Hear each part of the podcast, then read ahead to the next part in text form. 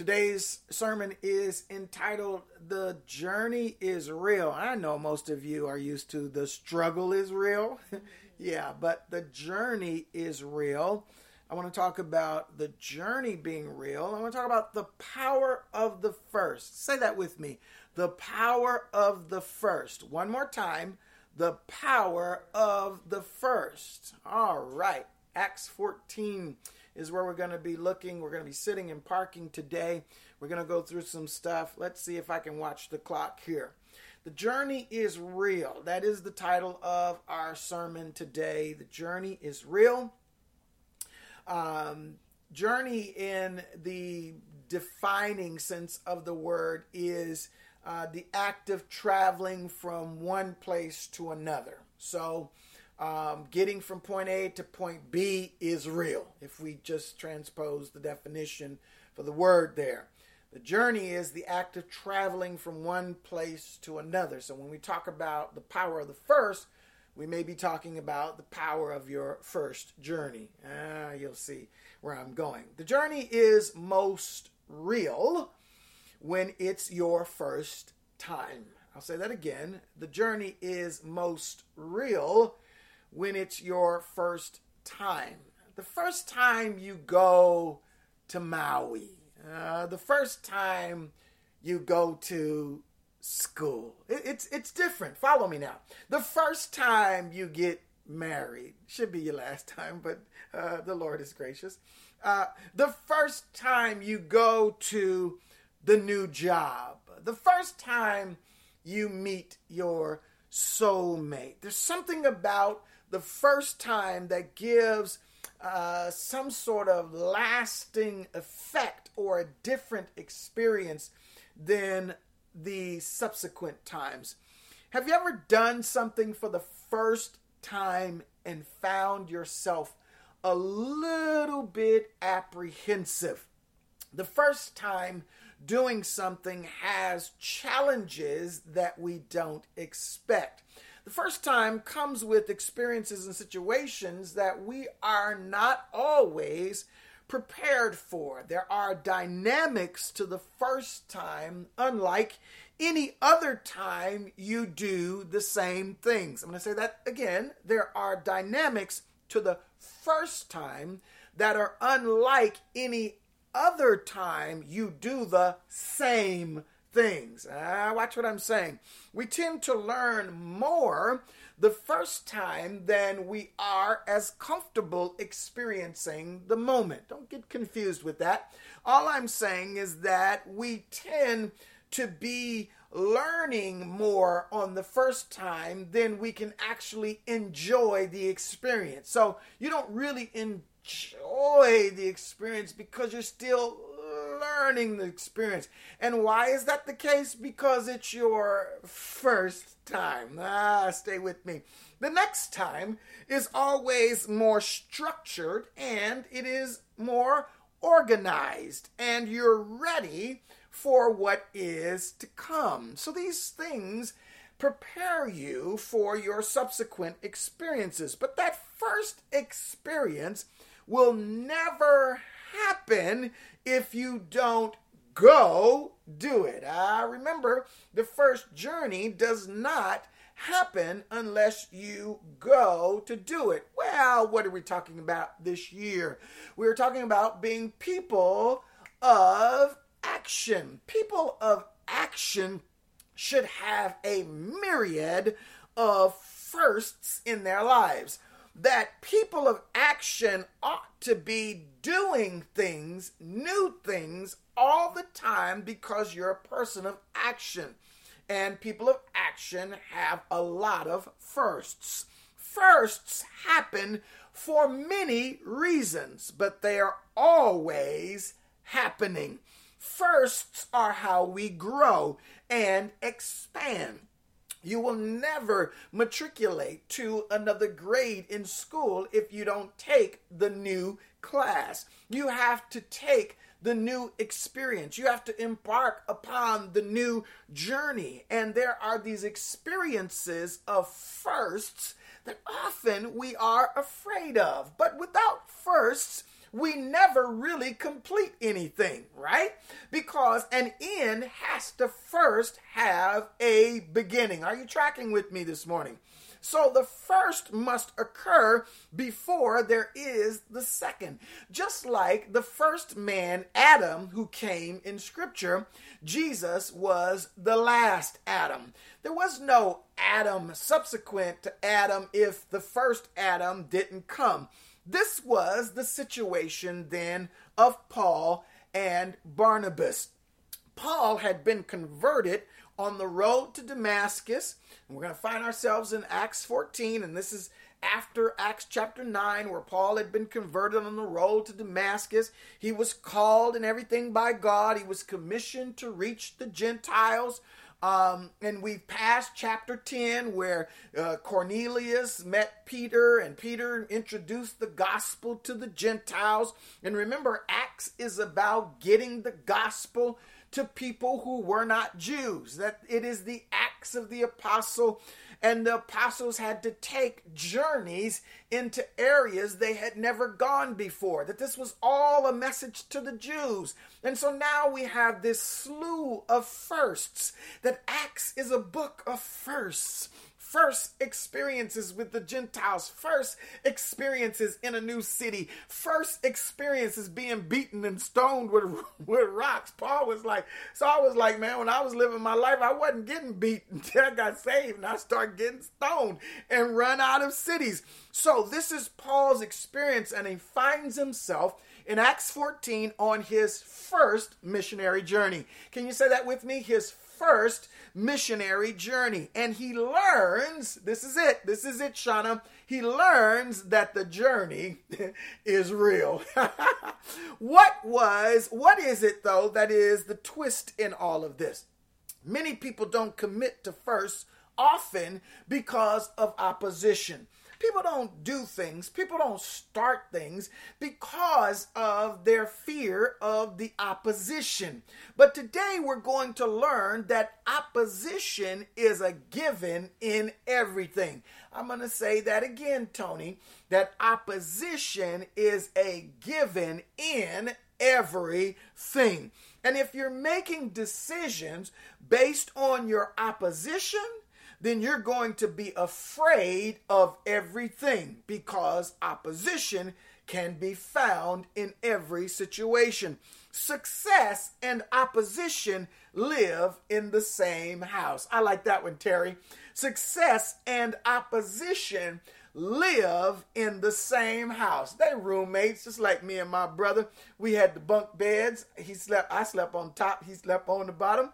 But there are two other things that should scare you from starting or continuing with something. Stay tuned and I'll tell you what they are. Listen, let's see what we can glean from today's passage that will help us be better people of action better people of firsts. Let's take a look at Acts 14. In verse 1 of Acts chapter 14, the text says, Now it happened in Iconium that they went together to the synagogue of the Jews. And so this they are referring to Paul and Barnabas.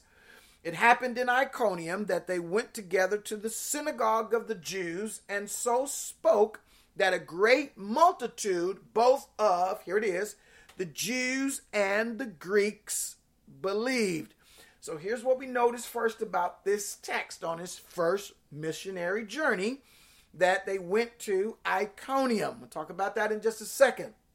But here's what we know that Paul wasn't alone, that he went with Barnabas to preach in the synagogue.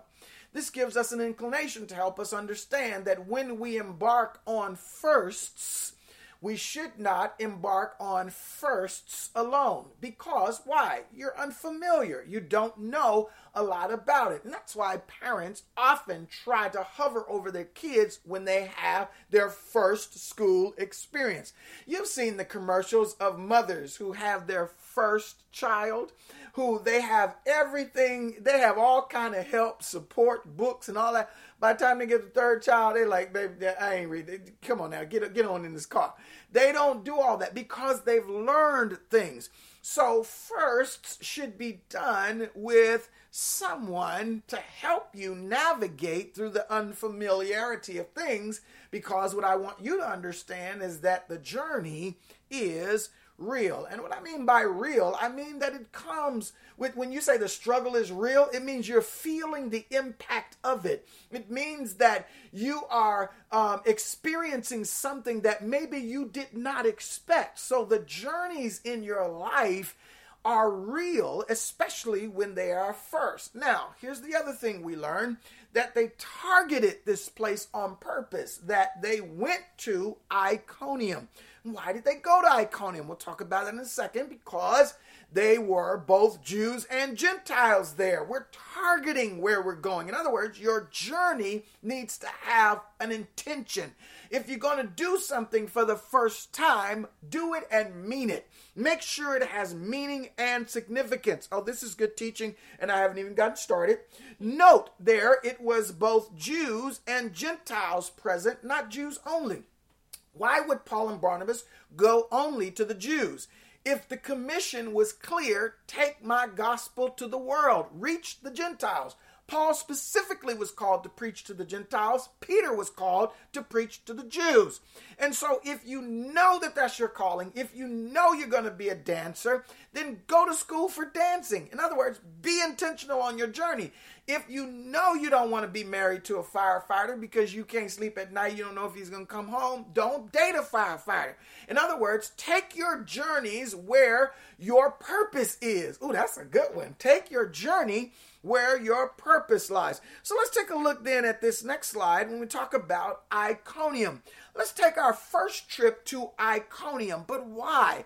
And I want us to make clear that we go to places for a reason. We pick first trips for a reason. And in this case, they went because Iconium, number one, was well watered, it was productive, it was wealthy. It was a wealthy region. In other words, Iconium had something that they could benefit from there. God, why do we keep going to places that don't have what we need? Oh, I'm teaching today. It was the capital of Lycaonia.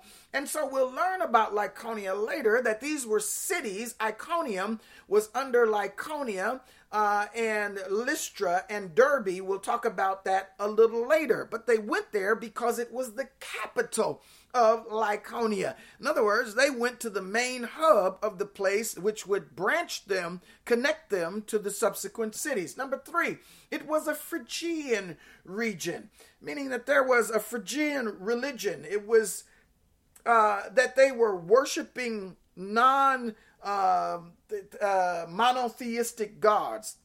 Uh, they were worshiping uh, a mother goddess. And so it was of a Phrygian background in the Middle East there. And so this was not the territory of the Jewish God. And so you must go somewhere where there is a need for what you have. Go to a new place to introduce new things to the new place. Ah, God, this is so good. I hope you're taking notes. They were going to the Phrygian place, the place where the religion was different from what they had, and they were going to impact that area. And then lastly, uh, they went there because they worshiped the mother goddess there, and they had to introduce this new god. Now, what we must understand is that new territories often scare us because we don't know what will happen. And many of us are afraid even to go to places that are well watered, wealthy, have plenty of benefits.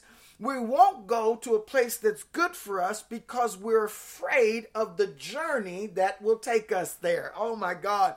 It is not always the destination that causes us to be fearful. It is the process in which we go through to get there. In other words, you don't want to drive or you're afraid of flying. In other words, if you could get to that place just by your miracle, you would be fine with it. But God doesn't do that. He doesn't give us perfect marriages. He doesn't give us automatic happy homes. He doesn't give us big fat PHAT bank accounts. We have to go through a process. And what does that mean? The journey is real. So it must mean that the journey means something to God, that God gives us journeys for purpose. And so if you don't have any firsts this year, oh my gosh, you're missing out on what God has to share with you in those journeys. But here's the first thing I think Paul is teaching us about our first journey. I think what he's saying is number one, focus on the journey, not the challenges it could expose. Focus on the journey, not the challenges it could expose. So, just going through those texts, we go through those texts, and this is our first meaning that we get, our first point that we are to focus on the journey, not the challenges it could expose. Well, why? Because of number two. When something is new, not everyone is on board when something is new, not everyone is on board. So here's what I'm trying to help you understand. When something is new, everybody's not going to be on the same page with you. Not everybody's going to embrace it. Well, that automatically means that somebody is going to buck the system. So while some will get on board, expect, here it is. Oh, that's good, Joy. Expect that some won't. Expect that everybody's not going to be happy about your promotion. Expect that everybody's not going to be happy that you found your boo and you're happily married. Expect not everybody's going to be happy about how you're growing in the Lord and you're changing. Now you're losing weight and you decide to take care of yourself and make yourself pretty. Expect the opposition. And so this number two says, when something is new, not everybody is on board. Let's look at verse 2 of Acts chapter 14 and see what the text can help us understand. Text says in verse 1 and 2, verse 2, now it happened in Iconium, that's where they went, right? That was the first verse that they went together to the synagogue of the Jews and so spoke that a great multitude, watch this, both of the Jews and of the Greeks believe. Now, verse 2 But hmm, the unbelieving Jews stirred up the Gentiles and poisoned their minds against the brethren. I'm trying to tell you that there are people who are going to poison your first experience. Oh, I'm talking to somebody. There are people who don't get what God is doing in your life. And what they will do is try to poison your experience. Have you ever taken that one friend with you on the trip? You invited all your girlfriends, and everybody said, "Oh well, invite them." You know, you know how to invite them anyway, and they ruin the trip because they influenced other people with their negativity and their gossip. So while many believe, many others stir up trouble. But here is worth noting that the text said, even though people were poisoning, that both Jews and Greeks were believing. Ah, don't miss that that the goal was being accomplished, that what Paul and Barnabas went to do was to take the gospel to new people in a new territory. And the Bible said the Jews, here it is, and the Greeks were now believing. So, was the mission being successful? Absolutely. So, listen, newness takes a while. Oh man, this is good teaching. Newness takes a while to reach people. You don't just start something new and it automatically becomes an overnight sensation. It takes time to reach people. In other words, at the beginning, you are to expect opposition. But if you stay faithful at what you started, some of the many people who were poisoning your situation convert to get on board with this. Oh man, it's a first for you. And sometimes you can't even, you can't even believe you're about to do what you're going to do. So why would you get mad at other people for not believing? Some of the things that I've started is highly incredulous.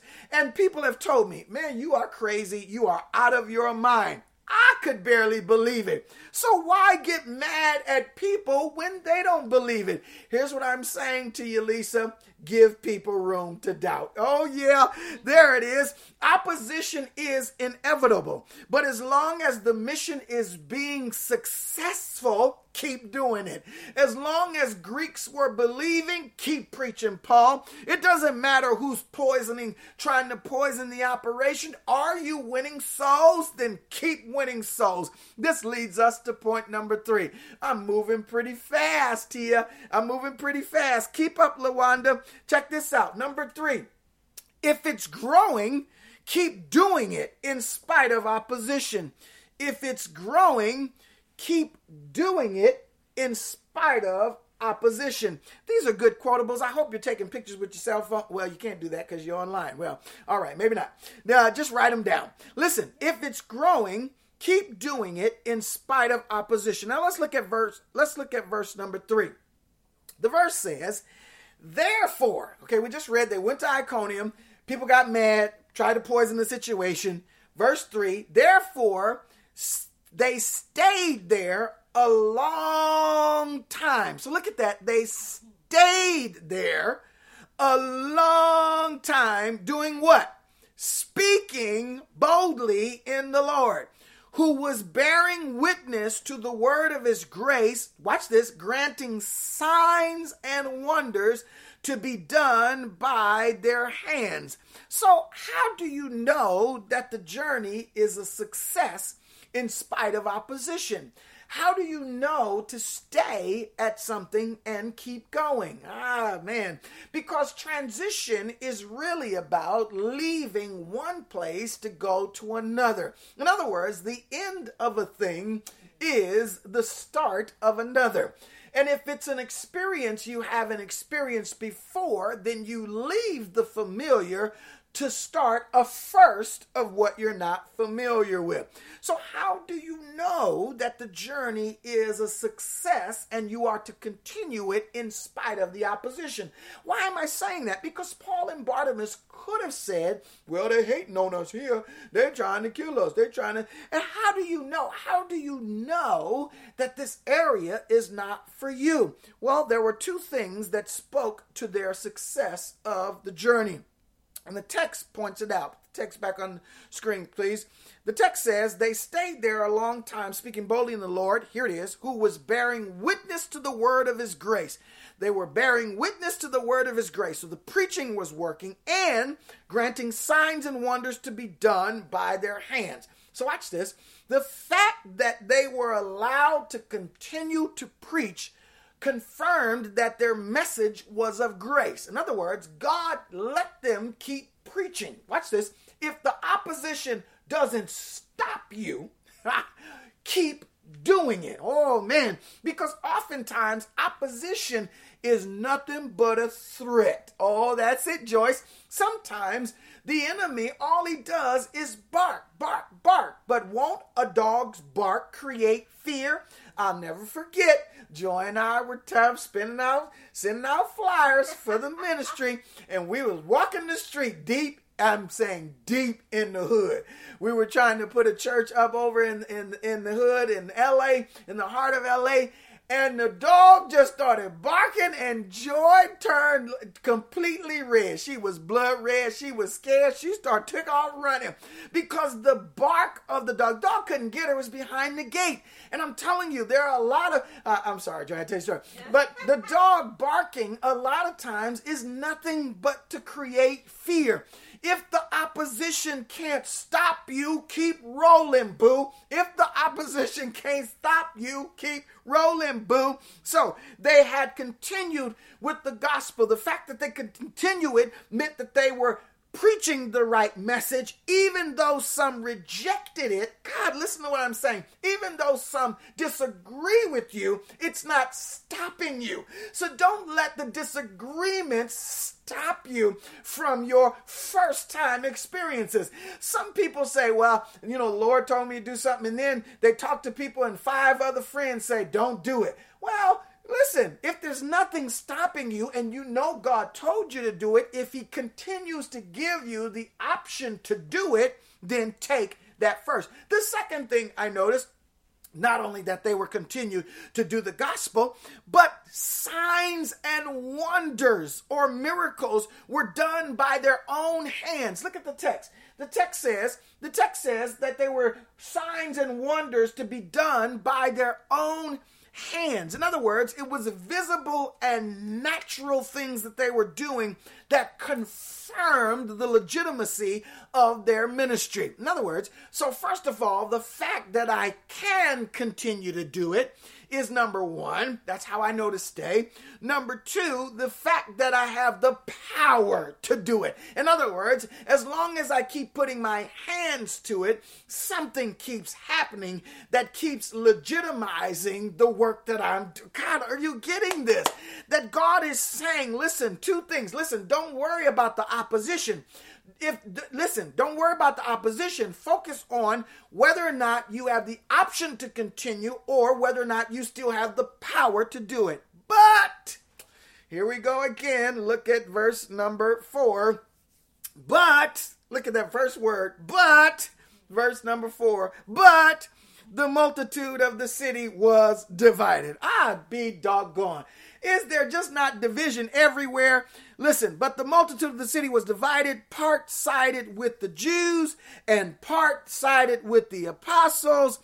And when a violent attempt was made, uh oh, now it's escalated to a violent attempt was made by both the Gentiles and the Jews, haters on both sides. So the church people are not exempt. Haters on the both sides, Jews and Gentiles, with their rulers to abuse and stoned them, verse 6, they became aware of it. Oh, got that holy from God. And they fled. There it is. They fled. Listen to this. Now fleeing to Lystra and Derbe. But notice this. Here's key. Cities of Lycaonia and to the surrounding region. So notice they didn't leave Lycaonia. They just went to another city. Ah, God, don't miss this. Look at verse number seven. And they were preaching the gospel where? In Lystra and in Derbe. So, in other words, they went from Iconium to Lystra and Derbe because a threat was posed to stop them from preaching. But look at verse 7 they just went to Lystra and Derbe and did it there. So they created another first within the first. But here's what I want you to see. But even with such success, as we saw in verse 1, that the Jews and the Gentiles were believing, the city was still divided on how to support. You can do everything right, Terry. You can do everything right, Latanya. Somebody still ain't gonna like what you're doing. Because sometimes, even though the hater in the beginning now becomes a supporter, sometimes the supporter in the beginning then becomes the hater.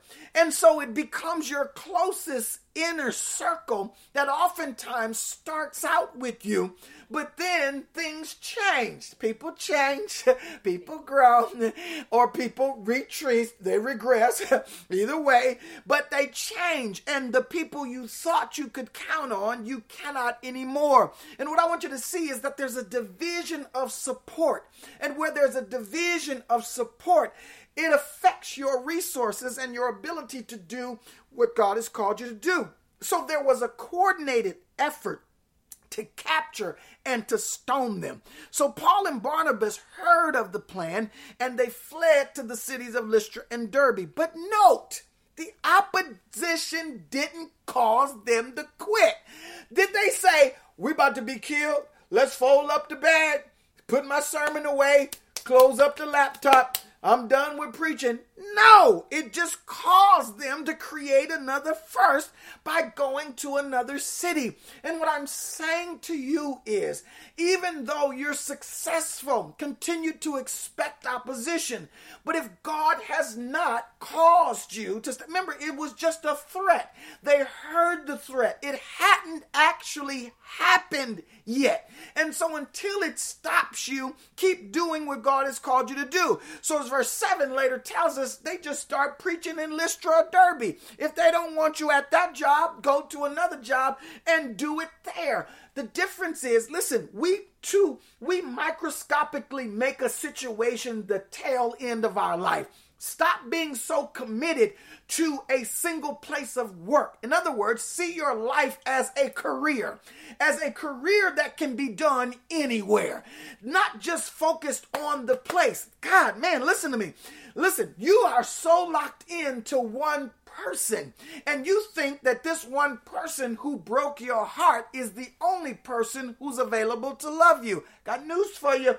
More than 7 billion people in the world. Guarantee you there's another brother or another sister out there who will love you when the other person didn't. Don't get too isolated into a particular area. That's what I'm saying. The journey is real and heartbreak is real, but heartbreak ain't stop break. It doesn't mean ah, that's what that's all heartbreak is. Heartbreak is take a break from the heart, but get back pumping again. That's why it's heartbreak. It's not heart stop. Heart stop is a flat line. God didn't say get your heart a stop. He said your heart may be broken, but God is the healer of the heart, and we continue to do what God has called us to do just with another person in another city at another job. You can't stop me. Is anybody getting what I'm saying? So it is my belief that the only time you stop doing something, and I'm talking about stop in the sense of journey. Journey is the action of moving forward. So I'm talking about actionizing and moving on a journey, traveling to do something versus stopping. That's why I keep saying the opposition comes to stop you, means you no longer travel. It means you no longer take journeys. But it's my belief that the only time you stop doing something is watch this when there is no longer growth, when in other words, people aren't receiving what you're giving them, and there is no longer power to do what you have been called to do. So I'll say that again. The only time you are to quit is when there is no longer growth in other words, after a significant period of time and effort of you doing and winning souls, and that's not happening anymore, and the fact that number two, there are no more miracles occurring by your hand, then you might have to say, this journey is over. Are you getting what I'm saying? Maybe I should pause a little bit. Riri, what do you think, Riri? Should I keep going? Type on the line. Let me know. It's all ten, based on Riri. Whatever Riri say, I'll end it right now. If Riri, never mind. All right. So what do you do when the opposition relocates you temporarily? God, I don't want you to misinterpret opposition or relocation as an end to what God. Oh man, this is so good. That relocation doesn't mean that it's over. It just means that you're continuing the first experience in a new place. Well, let's take a look at this. Number four, when you can do the same thing somewhere else, your journey hasn't ended. When you can do the same thing somewhere else, your journey hasn't ended. So when opposition causes you to relocate, but your success there is just as great, if not better than where you left, then your journey is still intact. Well, listen to what I'm saying. So, watch this. Your journey, though it may be long, may have many stops. When we drove on the highway to up to Sacramento or Frisco or wherever we we're going, we made many stops. And sometimes, because of rain or because of construction, we had to take detours. But let me tell you something we ain't never stopped at a rest stop and stayed there. We stopped and we got back on the road. And what I'm saying to you is that where you can still do the same thing that you were doing here, and if not even better in the new place, that's a sign that your journey hasn't ended. So when you get to the new place and you're still able to win souls, you're still able to do miracles. I'm keeping in the context of Paul and Barnabas, but you put it in your own vernacular. People quit time and time again because of the opposition. But remember, it's not the opposition that should cause you to quit. Opposition is necessary. But what ca- what would cause you to leave the journey is when you're no longer reaching people and you're no longer effective or potently laced with God's power. When you lose that, then you got a problem. I used to tell people all the time, and I told staff members who were transitioning, and I told people sometimes I had to terminate. Bless their hearts. I said to them, listen, if you are gifted and skilled in an area, you can always make money. Why? Because your money is not limited to a place. You can go and do the same thing in another city that accommodates what you're gifted to do, and you can make money over there. So you're crying because they fired you from here, but you can go make the same amount of money, if not more, if you go polish up your resume and go to another city. The key is you continue your journey by continuing your purpose. You know you're on the right road when you know you're doing the right thing. Oh, I'm preaching. When you know that God is still giving you the answers you need, the response to what you're praying for, when He's answering what you're requesting, when He's providing for you to do what He's called you to do, keep doing it, even if it goes from Iconium to Lystra. Are you tracking? Opposition is necessary, but what would cause you to not meet, reach that is that if you're not growing and you lose the power. Look at verse number eight. Let's take a look at this passage.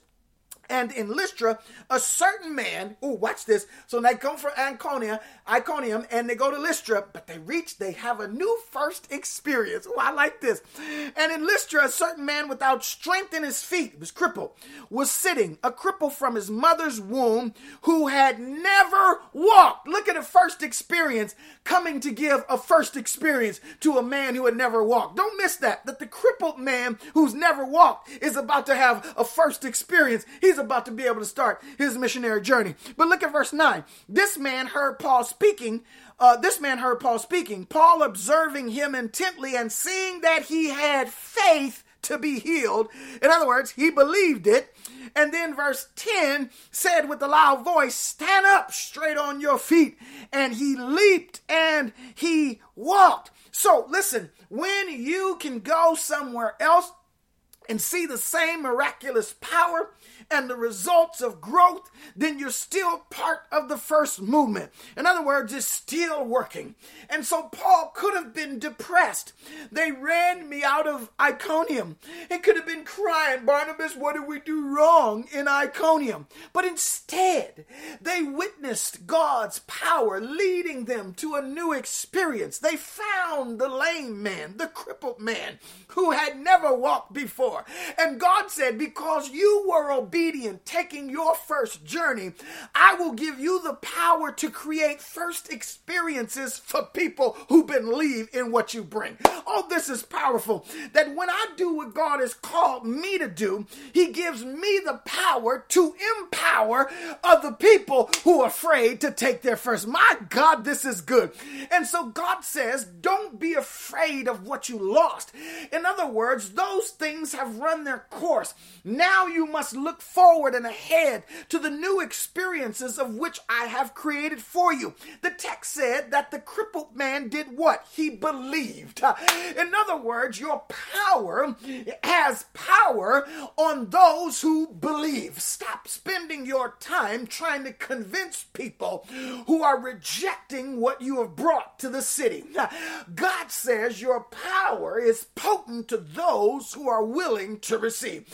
If those of you online right now, I'm looking right in that camera, if those of you online took these messages that I've been preaching for this year all together about action, if you really, really believe them, I guarantee you your life would be laced with effectiveness and impact and potency from the power of God. I cannot do what I do without the anointing of God. You cannot be successful without the Holy Spirit of God on your life. So, my point is, it didn't matter what city they were in, they were still seeing growth and demonstrating God's power. But too much growth, though, too much growth, Tia, can create a different perception of success.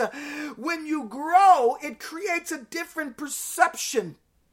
And this is where people try to make their first journeys like other people's first journeys. Oh, watch this now. This gets good. Pay attention, Sean. Wendy, check in. Check in. Right here. This is for my professionals. Listen, there are experiences of success that people perceive in different ways. And so sometimes people like to make their first journey like other people's first journey. In other words, they spend their lives looking at other people's first journeys and trying to model their first journey after somebody else. You know what I'm talking about. You on Instagram, you on Facebook, you on TikTok, and you're looking at how other people live, and you say, I'm going to do it like they did it. Your first is your first. Tap your neighbor, type it on the line, tell them, your first is your first. It's not anybody else's first. God God designed firsts for you. That's why it's a first. It's a first for you. God is not giving you a life to be a duplication of someone else's. God uses extraordinary people. In other words, He creates these original designs in you. The Bible says we are a masterpiece created in the hands of the potter to do great works. But don't let people try to make you like others. Let me put it like this. Watch this now. Don't let success go to your head. Stop people from making you into a deity. There are a lot of people who tend to think that because of the success in my life, I'm better than you somehow.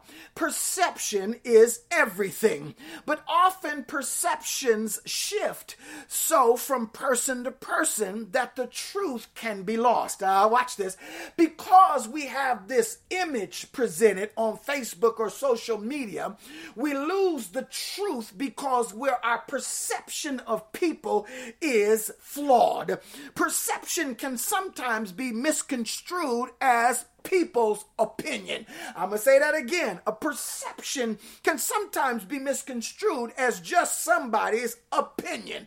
And someone's opinion is not always the truth because perception could be rendered as, well, that's how I see it. In other words, somebody could say, that's how I see it, meaning that's my opinion. But don't let your perception of a place or a person keep you from the journey being real for you. Oh, come on. Just because you perceived it a certain way for somebody else, you're afraid to embark on your journey because of what happened to them. And then you start thinking iconically yourself that you're above opposition and you're above trouble and you got money and you think you can navigate through the turmoils and the strategies of the devil. The Lord will lead you right to the trap because God wants you to see He has the power to deliver you. Now, watch this.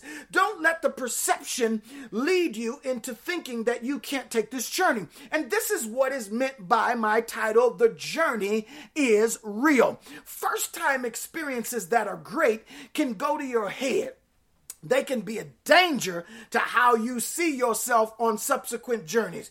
You begin to think that every journey after this one will be like the first. In other words, that's the trouble with first journeys. You are so much fun. Oh, it's so much fun. Ooh, this relationship is so you know how people they they first meet and they're all over Facebook. Oh, I met my man. I met my man. And then they go quiet and you be like, oh, uh, check the relationship status, single again. The we broke up. Never mind. In other words, you start thinking that every first experience duplicates itself. No, it's a first experience because a first experience brings new experiences that are unlike anything else.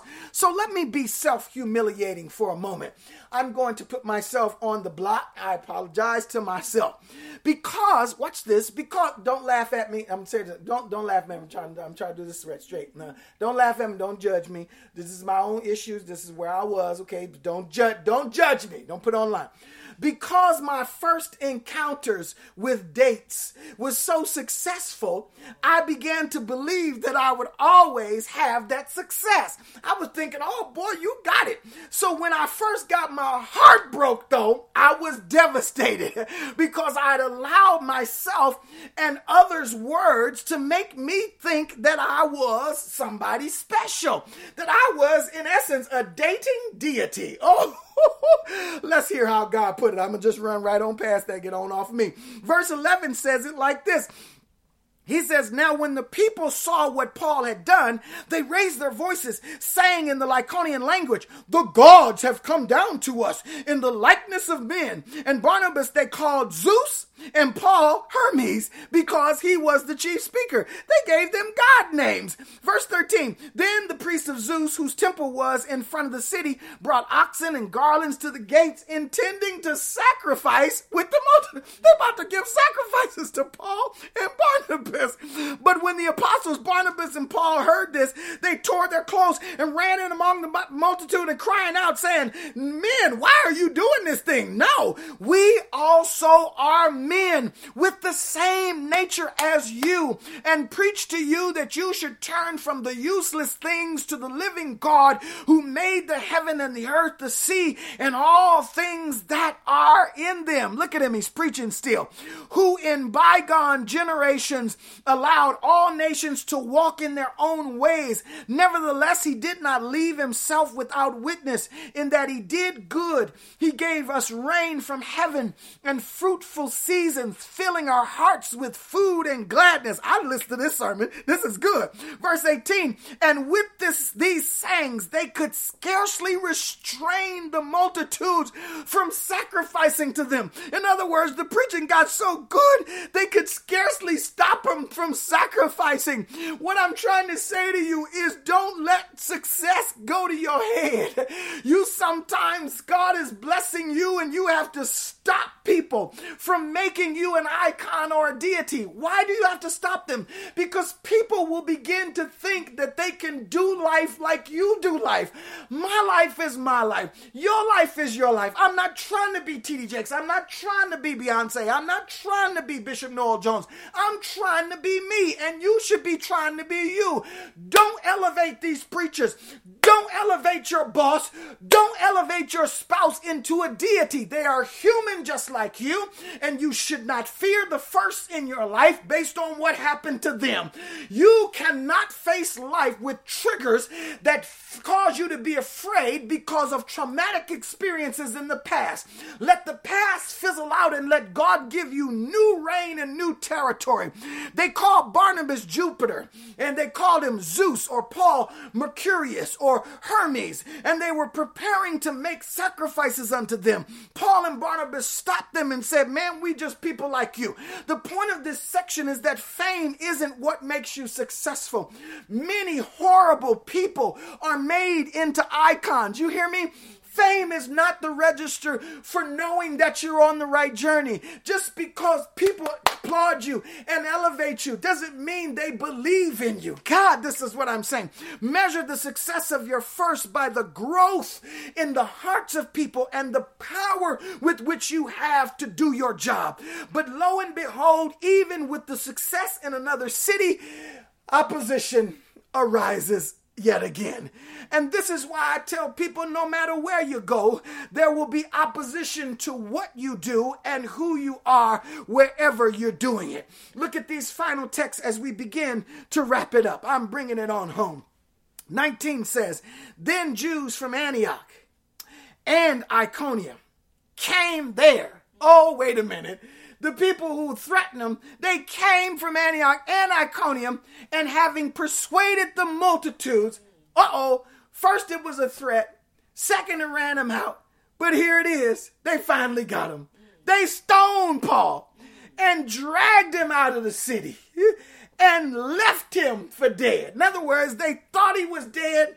They left him on the tracks and said, You done in this city. However, when the disciples gathered around him, oh, he rose up and went into the city. And the next day he departed with Barnabas where? To Derbe. Iconium with the threat. Lystra would have beat down. Derbe was a new city. ah, but look at verse number 21. And when they had preached the gospel to that city and made many disciples, so notice, still able to make disciples, still got the power, they returned back to. Look at this is insane. They go back to Lystra where they got beat. They go back to Iconium and they go back to Antioch. Why? Look at 22 to strengthen the souls of the disciples that they made when they were there. Hallelujah. Exhorting them to do what? Look at the word continue in the faith and saying, We must, through many tribulations, uh, enter the kingdom of the Almighty God. Whoa! If you don't get this passage, you're missing the point. Here again, in another city, opposition arose again, and this time they would be successful in stoning Paul. They stoned him and they left him for dead. Just because people are hating, the question to ask is Are you still being successful? Are you accomplishing what God has asked you to do? Even if it they are, if it's yes, then you continue with your first. Why? Because the journey is still real. Somebody say the journey is still real. Which leads me to my final point for today. The final point is God will surround you with people who can lift you up after you have been beaten down. God's job is to surround you with people who will lift you up after you have been beaten down. If your first journey is of God, He will surround you with people who are there to lift you up, even though you've been beaten down. And I'm telling you, your opposition doesn't always know who's around you to help you. I was in a situation this week where I was a guest somewhere, and as a guest, we had unknown security. In other words, we had security making sure we were okay, but you don't announce security. You don't let people know who's protecting you. And so, what God did, He allowed the, Paul and Barnabas to be surrounded with people. Your help will kick in when you need them. You may not see them; they're not they're not obvious. They aren't real up front, but they're flanking you left and right. God has angels inside and out. God has people in your life who are ready to help you up when life is beating you down. The scripture said that Paul and Barnabas were there after being beaten down. I don't know why the text said they didn't bother Barnabas. I guess they beat Paul because Paul was the main preacher. So be careful. If you the one talking, you're the one gonna get beat up. But the Bible said that the disciples stood surrounding Paul while he laid there for dead. And that gave me comfort that in your dying situation, you're always surrounded. Paul was surrounded with help. And why are they there? Why do we have help there? To lift you up so you can continue what you're doing. God doesn't leave you for dead because if you can't get up, you can't journey. God wants us healed. God wants us well. Whenever we are living for Him and trying His journeys, He will lift us up. So the text says, after Paul healed, he and Barnabas went back to Iconium to make the disciples, to encourage them, to, to make sure the converts on the first journey were okay. They knew the job wasn't done just by being there the first time. Some of you think just because I went, that's enough. No, you gotta go and finish the job. Tap somebody on the line and say, finish the job. They knew their job wasn't done and they knew it wasn't complete until there were people who could duplicate what they had done. The goal of knowing that you're finished where you are is if you can duplicate it from somebody else. Never leave the business unless you develop a successor who can run the company while you're away from the company. Away with these one time socialites who raise up these astronomers, build uh, uh, businesses, uh, big businesses, and don't leave anybody who can run them so they fold after six months. But God has designed our lives to be a treatment to other people, a salve unto other people's wounds and bandages, to where we help people get up from their misery and their struggles, and people who couldn't take journeys can now take journeys again. And we must stay long enough to make sure they walk. In other words, stay long enough to make sure the bandage is healed. Stay long enough to make sure the bleeding is stopped. Stay long enough to make sure they feel comfortable behind the desk. God says your journey isn't over until you're able to duplicate your experience with God. So don't leave your first until you've done everything possible to give people the opportunity to do and experience what you have. When you have created the cycle of the circle, I call it, let me say it to you. When you've done everything you can to create the cycle of the circle, in other words, a cycle that keeps the circle going, then you can remove yourself from it and begin a new first on your second journey. Paul had four missionary journeys in the book of Acts, and the second journey didn't start until he was finished with the first. So he went back to Iconium, he went back to Lystra, he went back to Antioch, he went back to where he started to finish the job because he couldn't start his second journey until he finished the first. Oh my God. I conclude with these practical thoughts today. This is thought number one. Opposition shouldn't stop you. Lack of growth and power should. Opposition, we said, shouldn't stop you. Lack of growth and miracles should. Verse 22 says, We can only enter the kingdom of God by passing through much tribulation. Listen to what I'm saying. You can only enter the kingdom of God. The text said, by passing through much tribulation. You got to go through it. And don't let the experience, don't let the opposition on the journey learn how to drive in the rain. Learn how to sit with faith through the turbulence on the plane. Learn how to get through the hail, the sleet, and the snow. Learn that if God called you, He'll be with you to make it to your destination. You can't stop just because there's trouble. Secondly, adapt to the newness of things. You've got to learn to adapt to the newness of things. Don't try to fit what's new into an old mold. In other words, once you get to the new place, don't try to make the new place like your old place. Adapt to the new place. Uh, when me and Joy went to Miami and we was walking on South Beach, we had to adapt to the heat in Miami. So we was walking around in bikinis and no, I'm just kidding. I'm just kidding, y'all. I'm just but we had on our colorful shirts. We had on our sandals and our flip-flops. We thought we was Miami Vice. I forget their names, the two guys. And they was in, we were in Miami. In other words, we adapted to the new place. Change, listen, they changed change the message to fit the audience. And if you notice, you go back and read the text, when usually Paul was talking about Jesus in the gospel, he talked about the Old Testament, he talked about the prophets.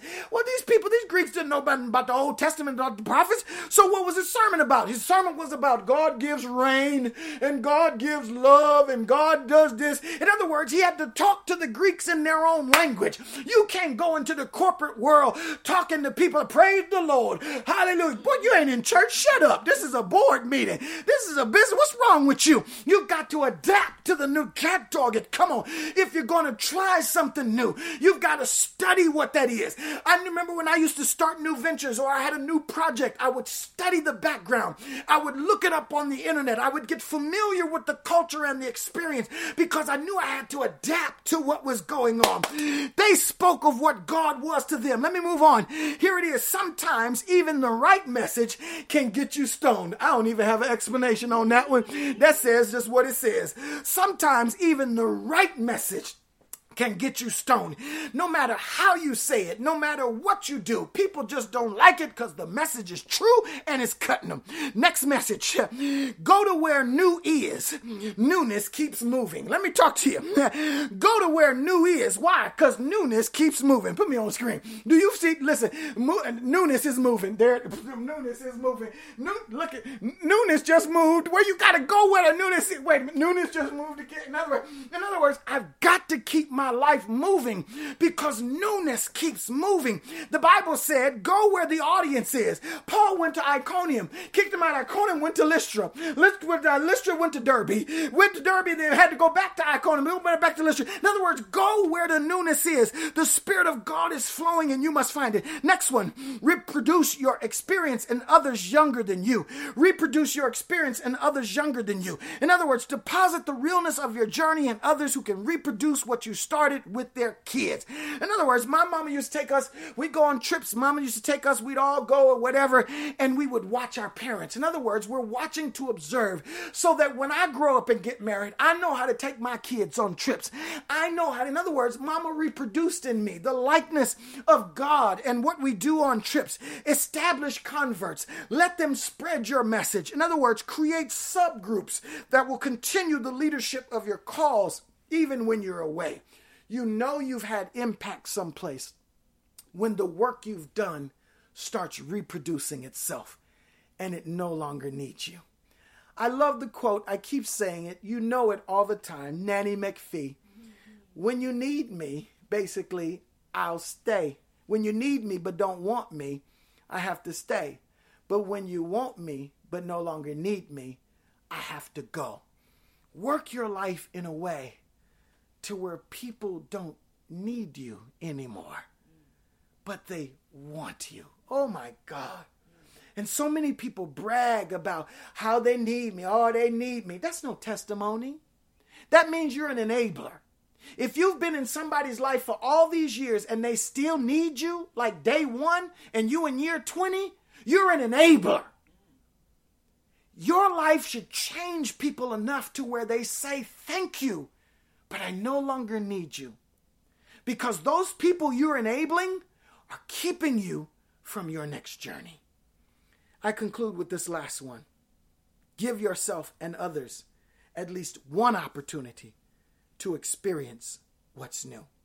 In other words, give people as many as possible at least one opportunity to experience your message. what do I mean by that? Go somewhere new enough to where new people get to hear your message at least once. Stop regurgitating the same message to the same people the same way. Give as many people as possible a chance to hear your message for the first. I met some new people this week and I realized they asked me, What's your name? And what they were saying, I don't know you. I was meeting someone for the first time.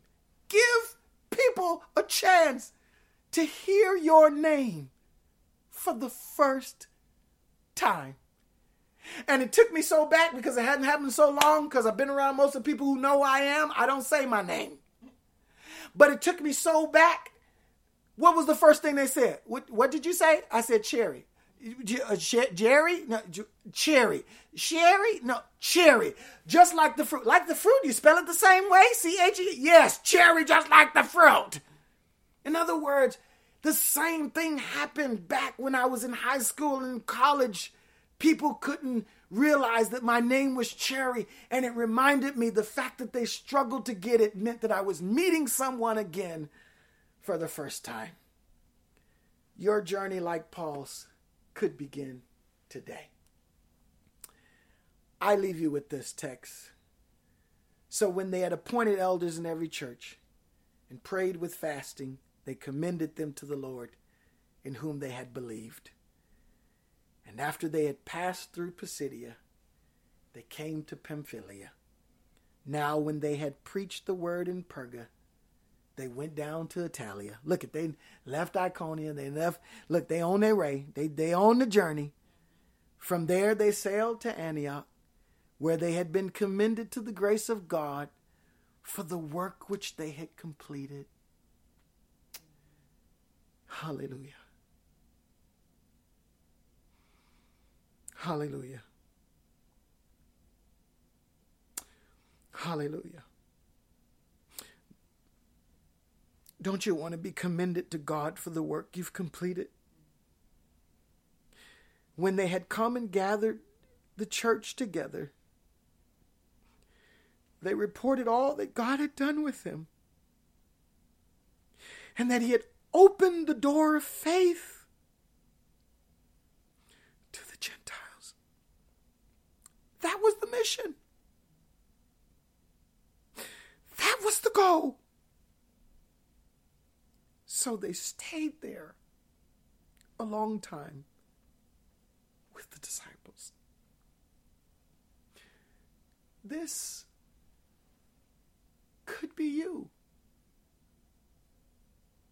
Blazing new trails, making new impact.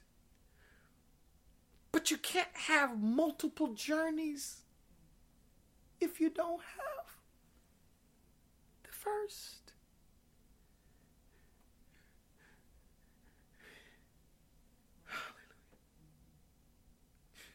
Hallelujah. Hallelujah. The first journey is real. The first journey often scars you. The first journey, it scares you. The first journey, you're not expecting to be stoned. And Paul said later in the, in the New Testament, he said, I bear the scars I bear the marks in my body of preaching Christ. Have you ever had a first journey where you've taken the hit and you have the scars to prove it? Your first journey is real. And I won't say your first journey is your best journey because I've learned things from my first journey that have made my subsequent journeys just like heaven. In other words, first journey, I don't ever want to take that again. But I've learned enough from it to know that the journey I'm on now, I wouldn't trade it for a lifetime.